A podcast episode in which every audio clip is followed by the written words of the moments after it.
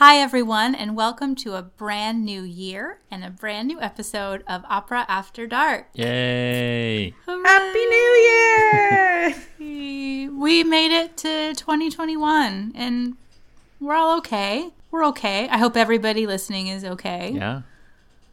Yeah, And we're here we about are. to be better than okay because today we're talking about a very special topic insertion arias. Let it out now, Kyle. Anything you want to say? Let's just. Uh, I mean, I'm on the spot now, so You're on the spot. so I just don't know, but uh, I mean, there's so much there. Insertion arias. Whoever thought? Do you remember that episode we did in the first season about Mozart Of course. loving poop? And I've never. I think I made you cry. Yeah. I'm sure you did. Not for the last time.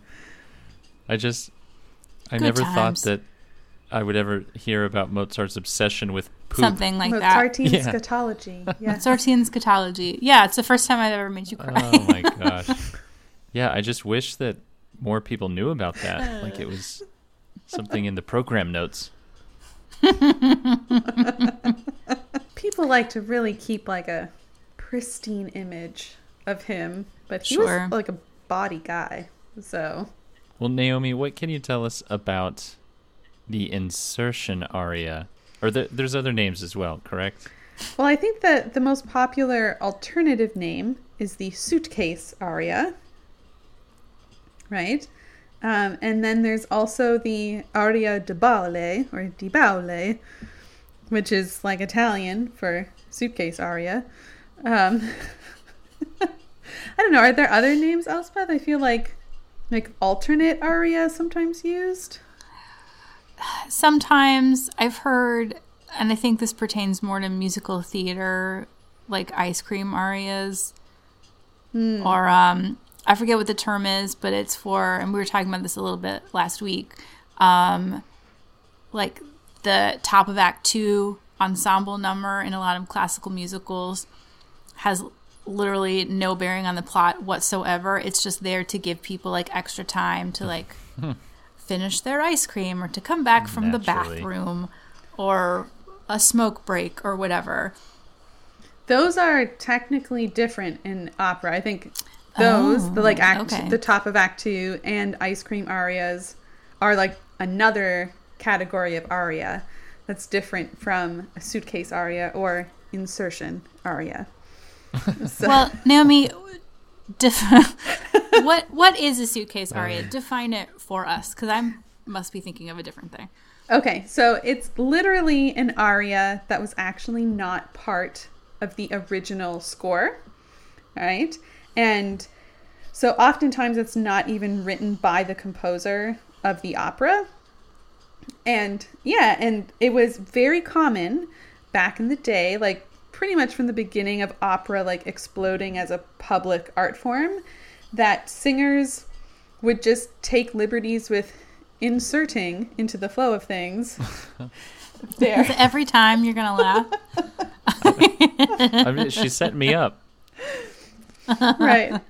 So they singers would, especially the star singers, like the ones in the title roles or, or lead roles, they would insert an aria into the flow of things and either like put an aria in that just wasn't there at all in the first place, like there was no aria written for them and they thought that they should be able to sing one, so they're like, I'm gonna put one in here. Or sometimes they're like, I don't like this aria that this composer wrote for me, so I'm I have a different one that I like better that I want to put here instead.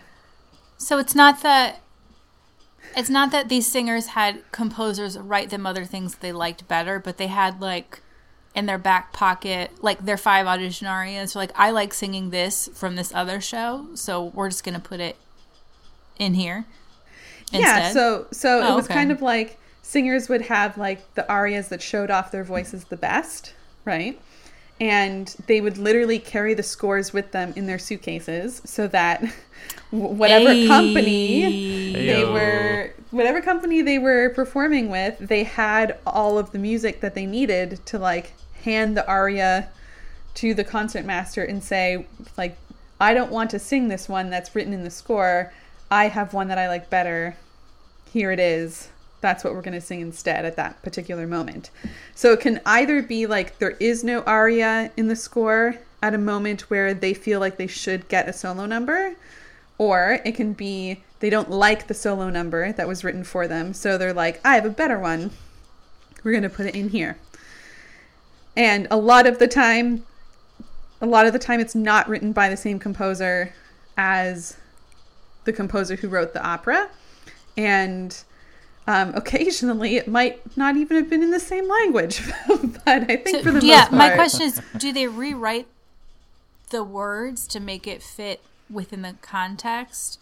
no. Or I guess you could have like a generic aria that's just like, "Oh, I'm so sad," and that could probably fit in in anything. But do they don't they don't change the language? Like if I have this German aria that I really like, but the opera's in French, I'm just gonna do it in German because that's how I know it.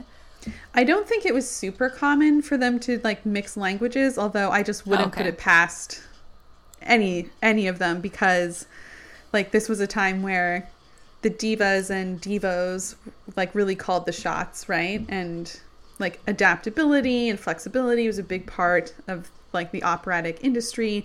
And you also have to remember that like in this time period. So this was something that started in the Baroque period, but then is like very common throughout the Baroque, through the classical, and through the end of the bel canto. Like it's really not until you get to Verdi where he starts basically requiring Ricordi to put in the singer's contracts that they're not allowed to put insertion arias into the operas, right? Because it was so so common. It was such a common thing, especially in Italian opera. And so and like up until that point too, like really until the end of like the bel canto you do have longer scene structures, but there are still like number structures to the opera, right? Like you can really easily find like this is an aria, this is the recitative that comes before. There's cadences that like close the sections musically. So you can imagine just being like, all right, well, skip this aria, we'll change the key with this new ar- aria that's being inserted, and then we'll just go back to the key that we were in before and keep going, right?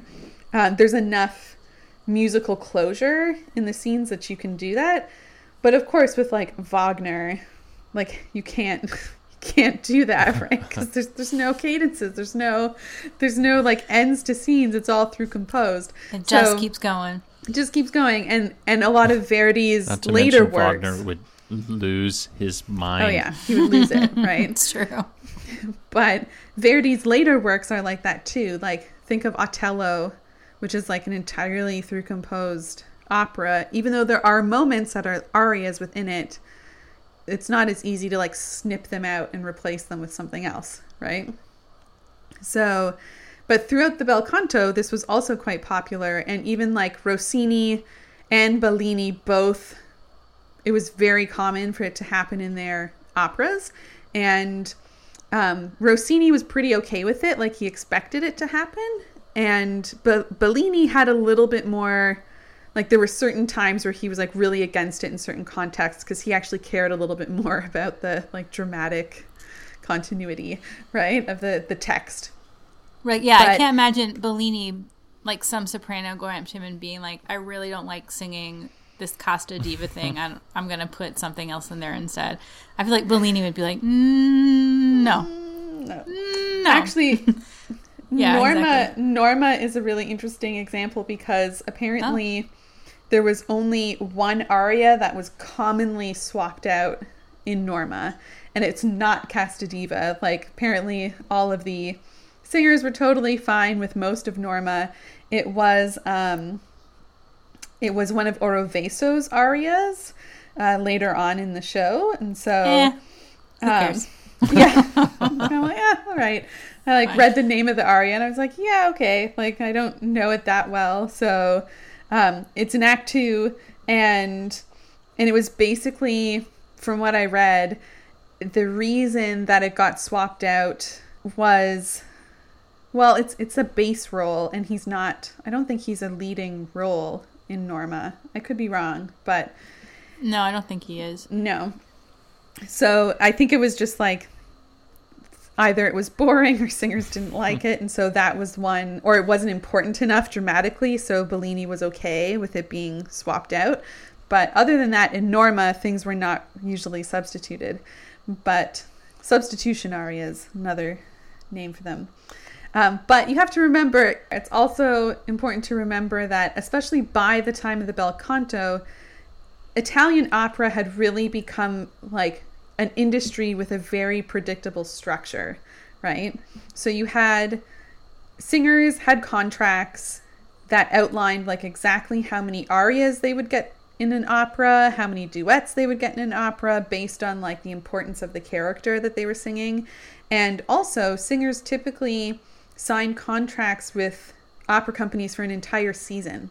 So it was not like an opera by opera contract they would sign for the whole season. And so if you were like the lead soprano or the the prima donna, right, for that season, then you sang all the prima donna roles in every opera that the company put on. And then the same thing for like the primo uomo, the leading male, right?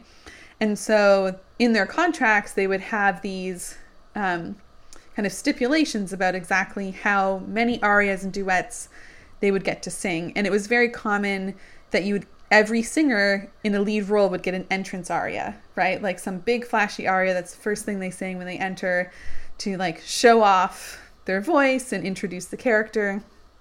And so that also became a popular place where singers would be like, well, it's the first thing I'm going to sing. I want it to be I want it to be good.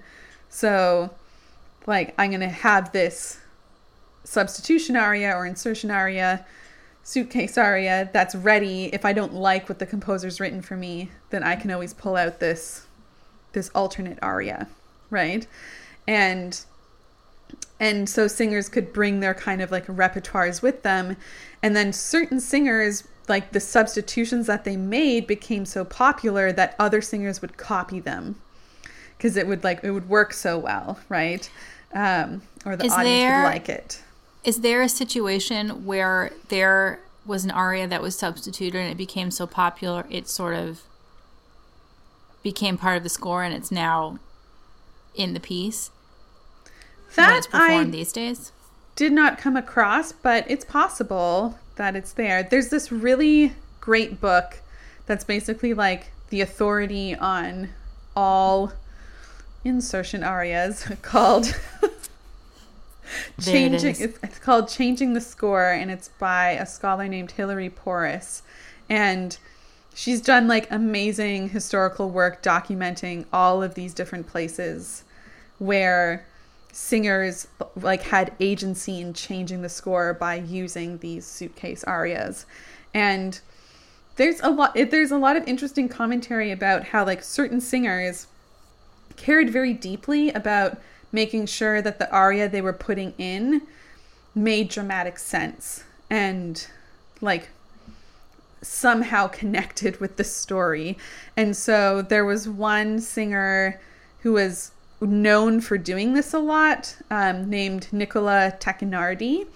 And he was very, very, I think he was a tenor, possibly, I can't remember, but he was famous for using these insertion arias, but he was like really picky about how he would do it so that basically you couldn't argue that he was making like a dramatically irresponsible choice, right?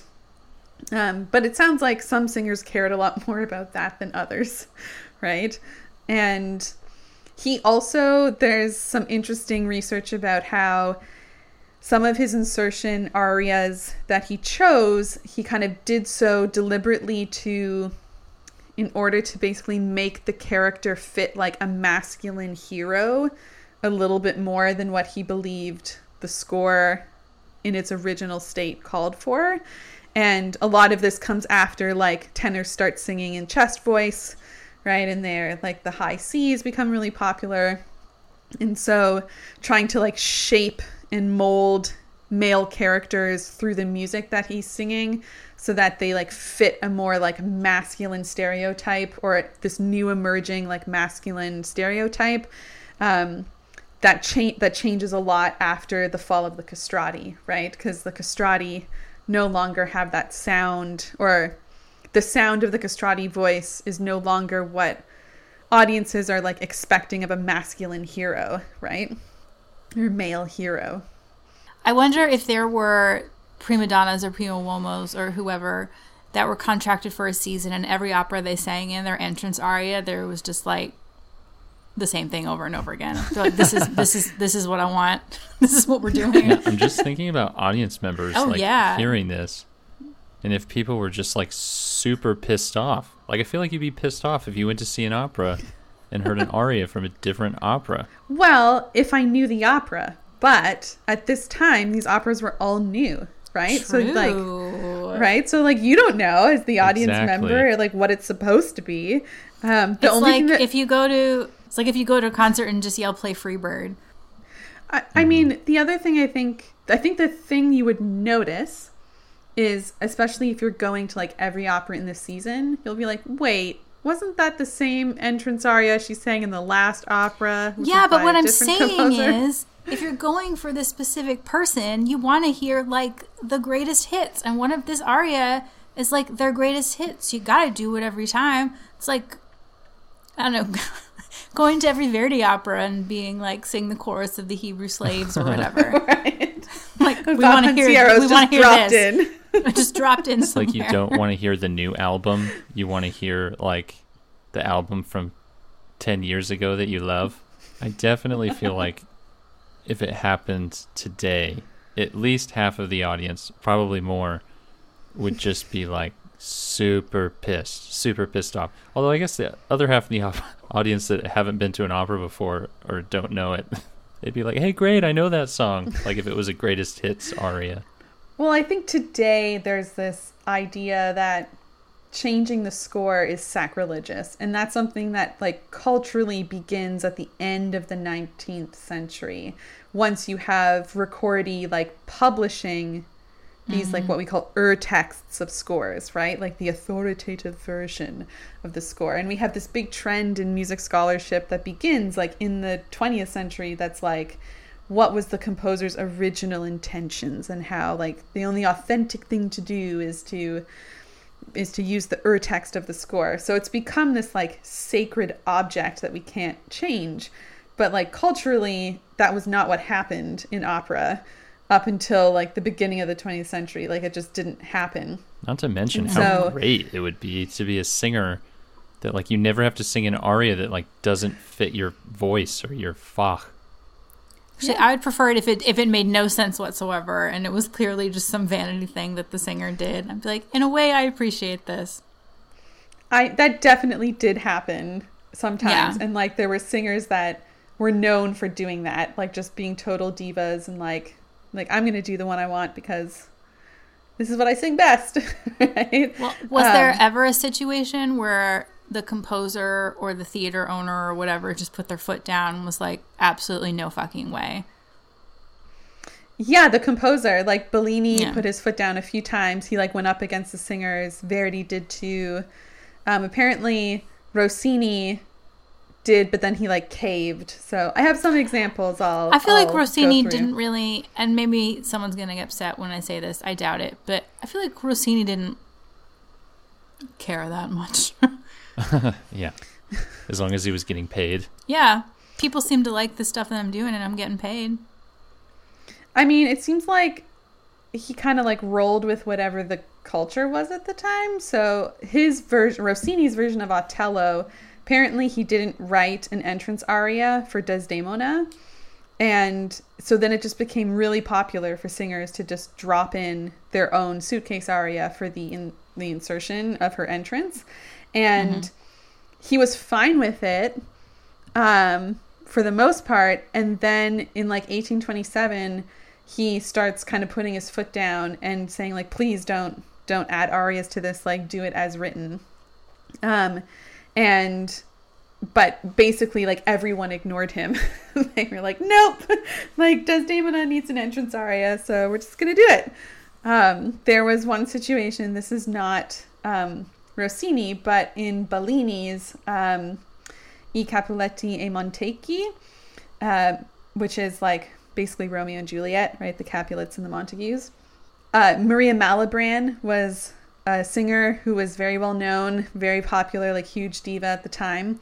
and um, she just decided to substitute the whole finale with Oh, dang. another finale by another composer named Vaccai.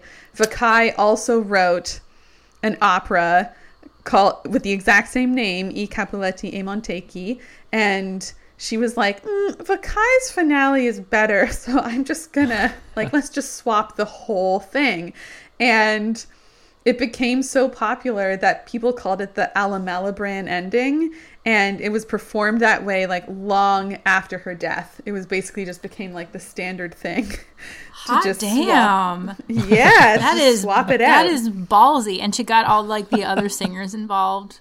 We're like, okay, Yep.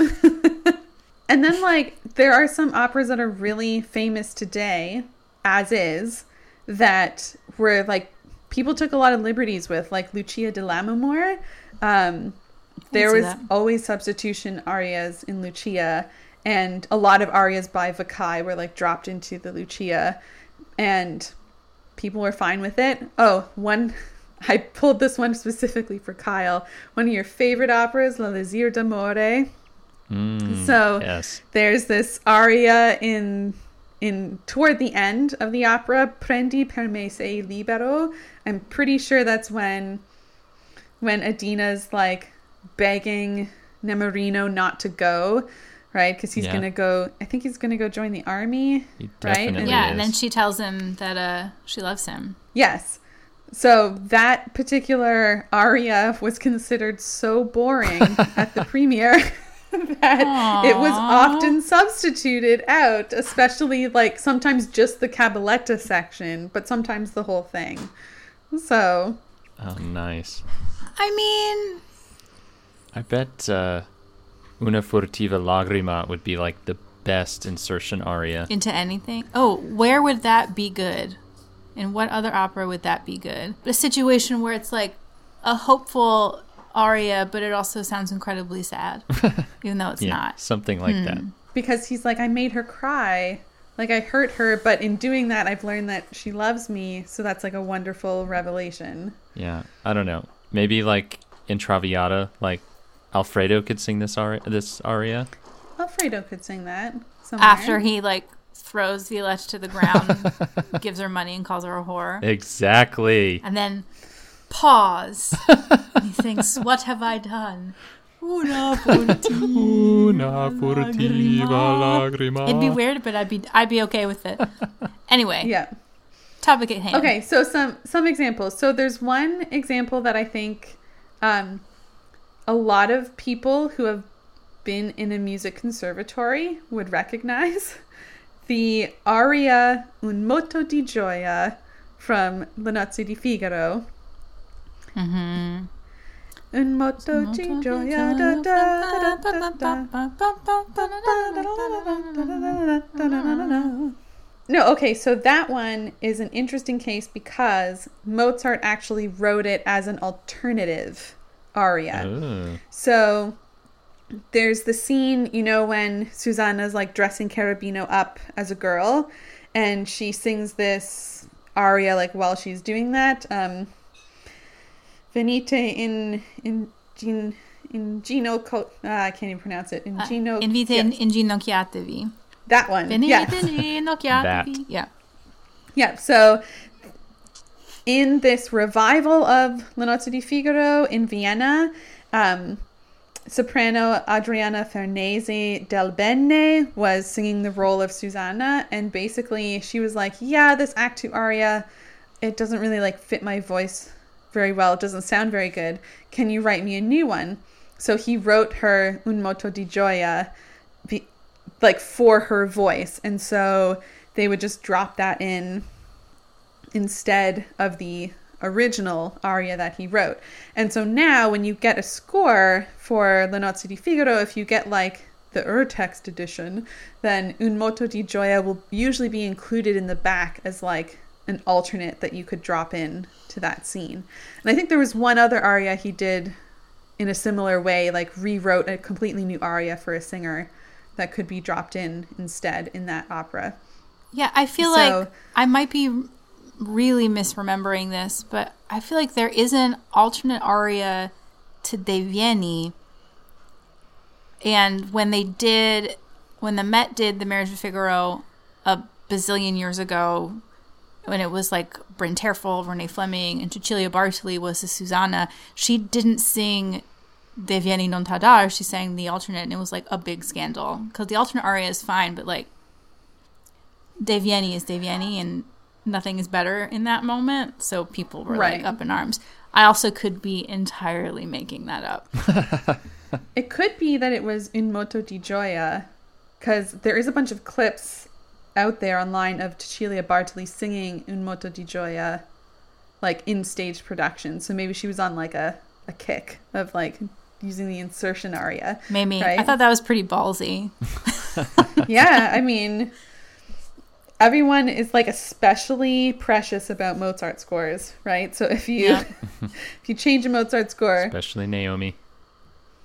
I'm not that precious about about Mozart Well, scores. I mean, like I feel Deh vieni is not something you should change for something else because it's so good. Like again, if you wanted to get Right. rid of all like Don Ottavio's music, Definitely Don Ottavio. that's fine, right? Get right? rid of it oh all. come on.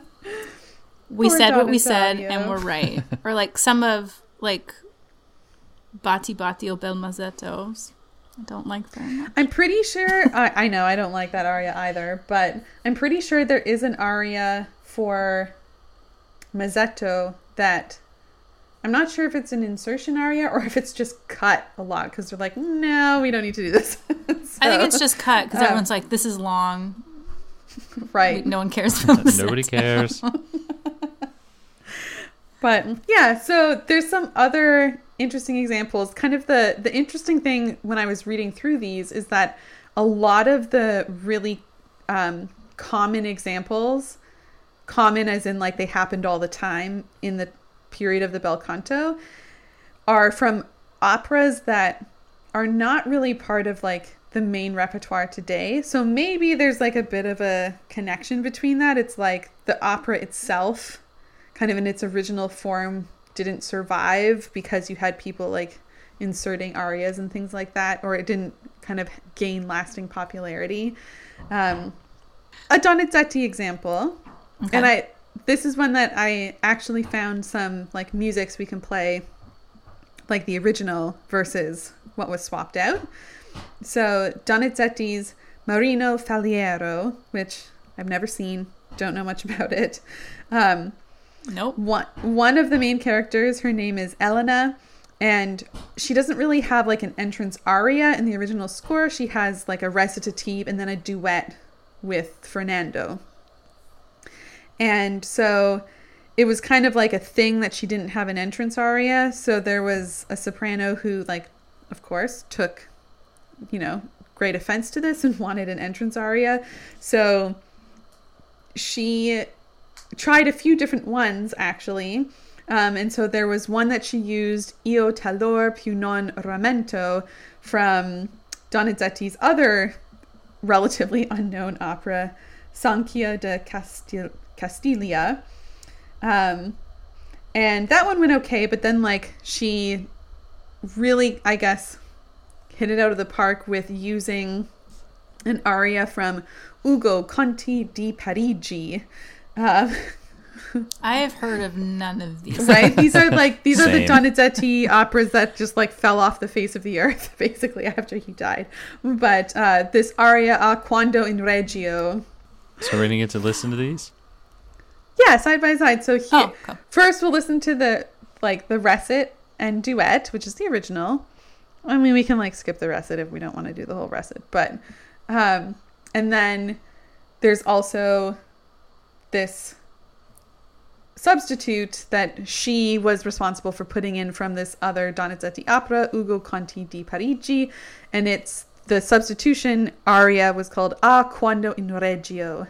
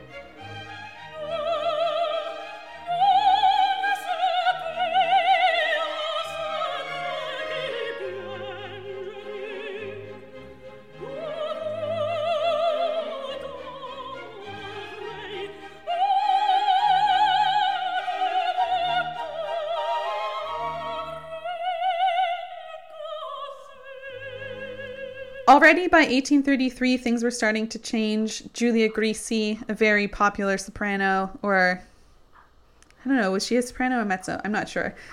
Probably soprano. She's probably soprano.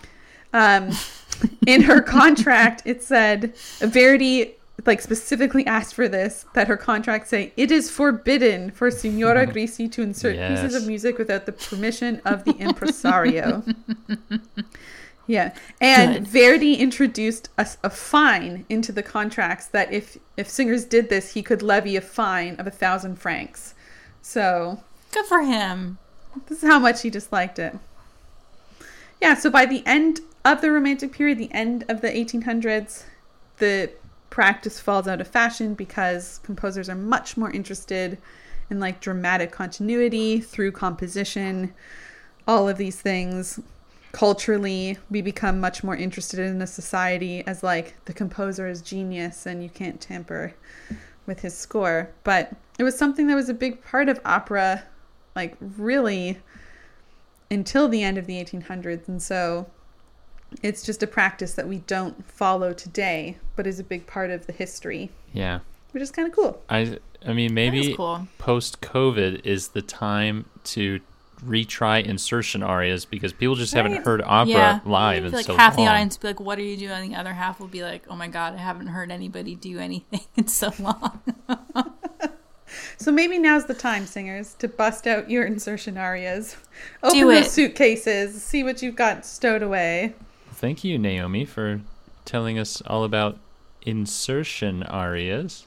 So that's one type of aria. There's a lot of different types of aria of arias. We're going to talk about more of them in future episodes, like rage arias and ice cream arias and Ice cream. other good things. So we've got more coming, but for now, have fun diving down the rabbit hole of suitcase arias in your listening. And yeah, as Naomi said, uh, this is just one type of aria. We started off with insertion arias. Next week, we'll be back with another type of aria, which will surely be a lot of fun. In the meantime, you know where to find us at operaafterdark.com or on Facebook, Instagram, or Twitter. Uh, you can also find us at patreon.com slash operaafterdark. We would love to have your support there. And we'll be back with you next week. And until then, I'm Kyle.